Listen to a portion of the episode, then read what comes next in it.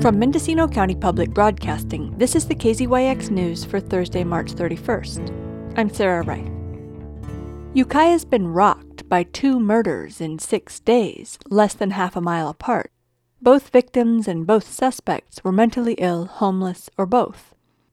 Now, Redwood Quality Management Company, which oversees the county's mental health care contracts, is planning a 16 bed Medi Cal certified mental health rehabilitation center for the acutely mentally ill, a block from the critical residential treatment facility, which is fully built but not yet serving clients. Camille Schrader, the Chief Programs Officer for RQMC, thinks the Medi Cal funded center, which she hopes to open in late 2024, will free up more money that the county can use for other mental health care services. She's applied for a state grant she hopes will cover some of the construction costs. She says she's building from scratch for a few reasons. An MHRC is a 16 bed residential treatment facility that has intensive nursing and psychiatry. That's what it has we wanted it to be co-located with it with the medication, psychiatry, and therapy outpatient clinic, as well as intensive substance abuse. So first and foremost, we needed to have it to do both, the clinic and the MHRC.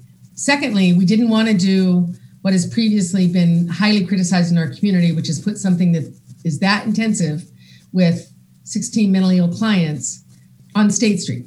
In the meantime, the county psychiatric health facility, the critical residential treatment center, the rehabilitation center, and the new jail for mentally ill inmates are all in some stage of preparation, though none is available yet. They're all in Ukiah, which is in Supervisor Maureen Mulhern's district. She listed four teams of outreach workers striving to engage mentally ill homeless people. She also pointed to the county's success in getting people off the streets and into assisted living in Live Oak Apartments, the former Best Western Hotel, where residents receive a wide variety of social services. But she described an impasse. The county and its partners has really done an incredible job of getting people into services that are ready. And our challenge now is that we have people on the streets that are not ready to accept services. And one of the biggest challenges is, of course, the laws in California it's not illegal to be homeless.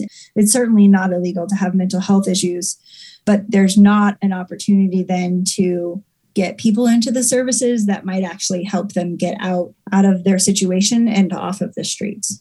Schrader thinks the proposed rehabilitation center could be part of the solution, though housing and staff are key components that will have to come together too. She foresees referrals from the critical residential treatment facility where people would stay for short term crises but she believes some other patients may be candidates for a temporary conservatorship or court ordered treatment if Newsom's plan for care courts meets with the approval of the legislature. They really need longer term residential treatment to address their mental health disorder or their intensive substance abuse disorder. At that point, they would ask for a, temporary conservatorship.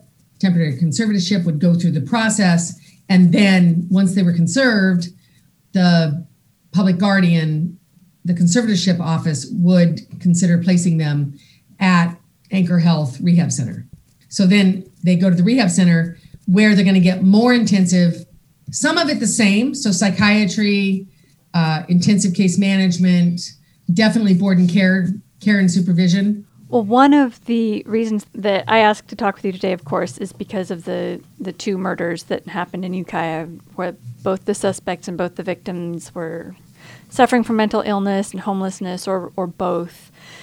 And I'm wondering if you feel that this facility would be the missing piece that could serve those very rare people whose mental illness makes them dangerous to other vulnerable people. So, for that small cohort that keeps going in and out and in and out and in and out of the system, yes, I believe this could. I also think that what the governor is thinking about with Care Court, and I have grave concerns around them not financing it appropriately for the counties, because engagement's the piece. In both of these cases, especially in the case of the man in Wells Fargo, like clearly everyone knew, clearly everyone must have been trying to engage, must have been trying to get him into care. And in America, you have free will. If the governor's care court's proposal becomes law, local courts will be able to compel people who are severely mentally ill into treatment plans. It builds on Newsom's $12 billion housing investments, but oversight court costs and other elements will need new state funding. The LAist reported that the ACLU has raised concerns about the possibility of civil rights violations if people are forced into treatment. Mulhern has some local historical context. I was just a child when the facility in Talmage was closed. I hear a lot of people talking about this pendulum that swung, especially in the state of California, where we were housing vulnerable individuals, we were not treating them humanely, and we took this uh, initiative that these people should not be forced to live in conditions such as that and they were released and the funding was was set aside and used for other things. And i think that what we see as a state certainly what governor newsom has recognized is that the people that we have the most safety concerns about are now left to the streets. And it's time for the pendulum to swing back. I think what the target is however is somewhere in the middle. One thing is certain. The way that we've been doing things isn't working so we need to really figure out um, how we work together, how we how we shift. For KZYX News, I'm Sarah Wright. For all our local news with photos and more, visit kzyx.org.